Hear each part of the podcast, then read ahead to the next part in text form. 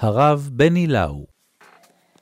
פרק ל"ב, חטא העגל, הכי נמוך שאפשר. במדרש זה מתואר בצורה די מבהילה אותי. אומר המדגש, ככלה המזנה בתוך חופתה. למעלה על ההר מקבל משה כנציג העם את התורה, אהבת כלולות. למטה, למרגלות ההר, מחוללים העם סביב לעגל הזהב, מחללים את הקדושה. זה כל כך כואב, זה כל כך uh, מעליב. ואני מבקש להסתכל בתוך העלבון הזה לרגע אחד, רגע שמשה יורד מן ההר, הרגע המשפיל הזה, שהוא יורד עלוב, והשם בעצם מגרש אותו. לך רד כי שיחת עמך. נגמרה האידיליה, נשתברה החופה. אתה יורד למטה, ושם תתמודד עם, עם העם שלך.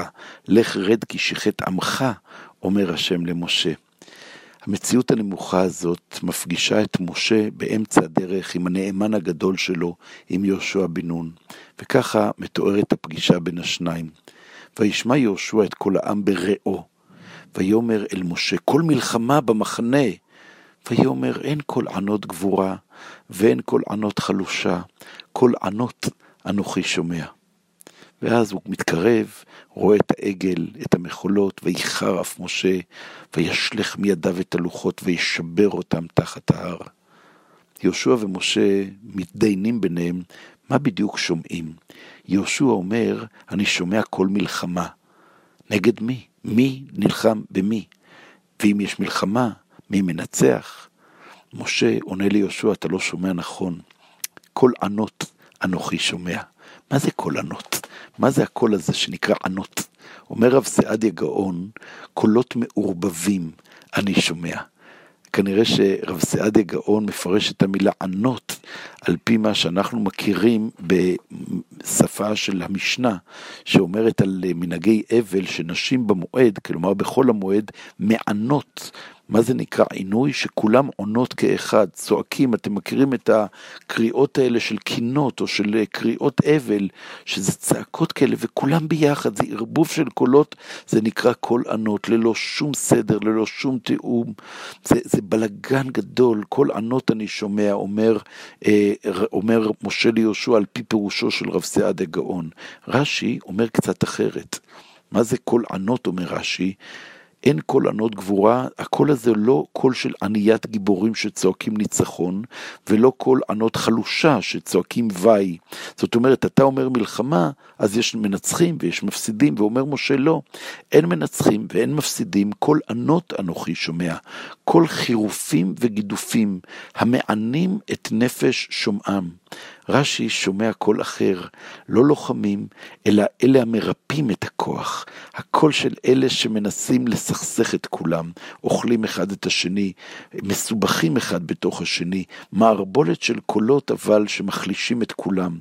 אין שום מגמה, אין שום כוונה, יש רק הרפייה, קול ענות שמענים את הנפש.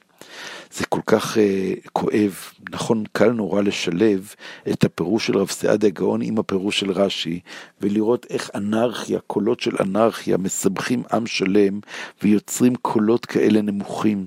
העגל, המצב הזה יכול להיות תמיד, נכון? תמיד בו, בוודאי מזהב שאומרים אלה אלוהיך ישראל. יהושע, לפי הסיפור הזה, ניסה לשמוע קולות מלחמה. במלחמה יש כוח, במלחמה יש איזה רעיון, יש אידיאולוגיה, בעד, נגד, ומשה אומר, לא, אין פה כלום, אין פה כלום, זה ריק, זה ריק מתוכן. זה אותו עם שראה את קריעת ים סוף ויצא ממצרים, כמה ימים אחר כך, הוא ריק, הוא כלי ריק שצועק ענות, צועק בערבוביה ללא שום משמעות, ללא שום תוכן. כנראה שניסים גדולים לא מחוללים שינוי בעם של עבדים. כל דבר קטן, כל חצץ בדרך מביא אותם לנפילה. ומנקודה הזאת משה צריך להתחיל להנהיג אותם, לרדת מן ההר ולצעוק מי להשם אליי, לקחת את שבט לוי ולהתחיל לנסות לעורר את העם הזה. זה סוף הפרק שלנו, באיזושהי נקודה אלימה כל כך, לעורר מתוך התרדמת של עם עבדים שצועק צעקה כל כך עלובה. כמה אלפי שנים אחרי העלבון הזה, ישב חיים נחמן ביאליק ותיאר לפנינו איזה חלום שמופיע בקובץ ספיח. הוא מתאר שיירה מסוכסכת שחוזרת הביתה מן היריד, כולם עייפים ורצוצים, כולם שטופי זיעה דלוחה, כולם זעומי פנים ועכורי רוח, וכולם צועקים ומכים את בהמתם באכזריות חימה.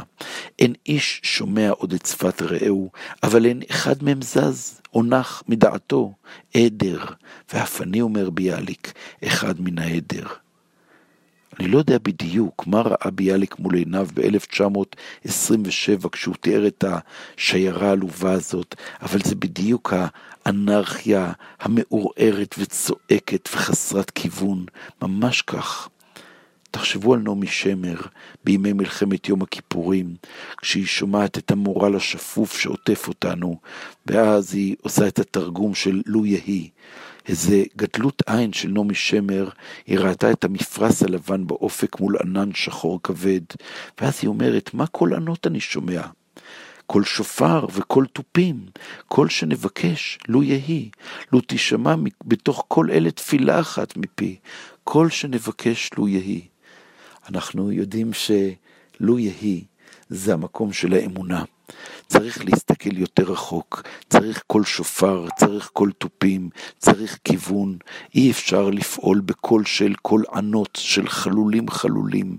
זה יכול להפיל אותנו. צריך שהקול יגביה אותנו למקום של תקווה.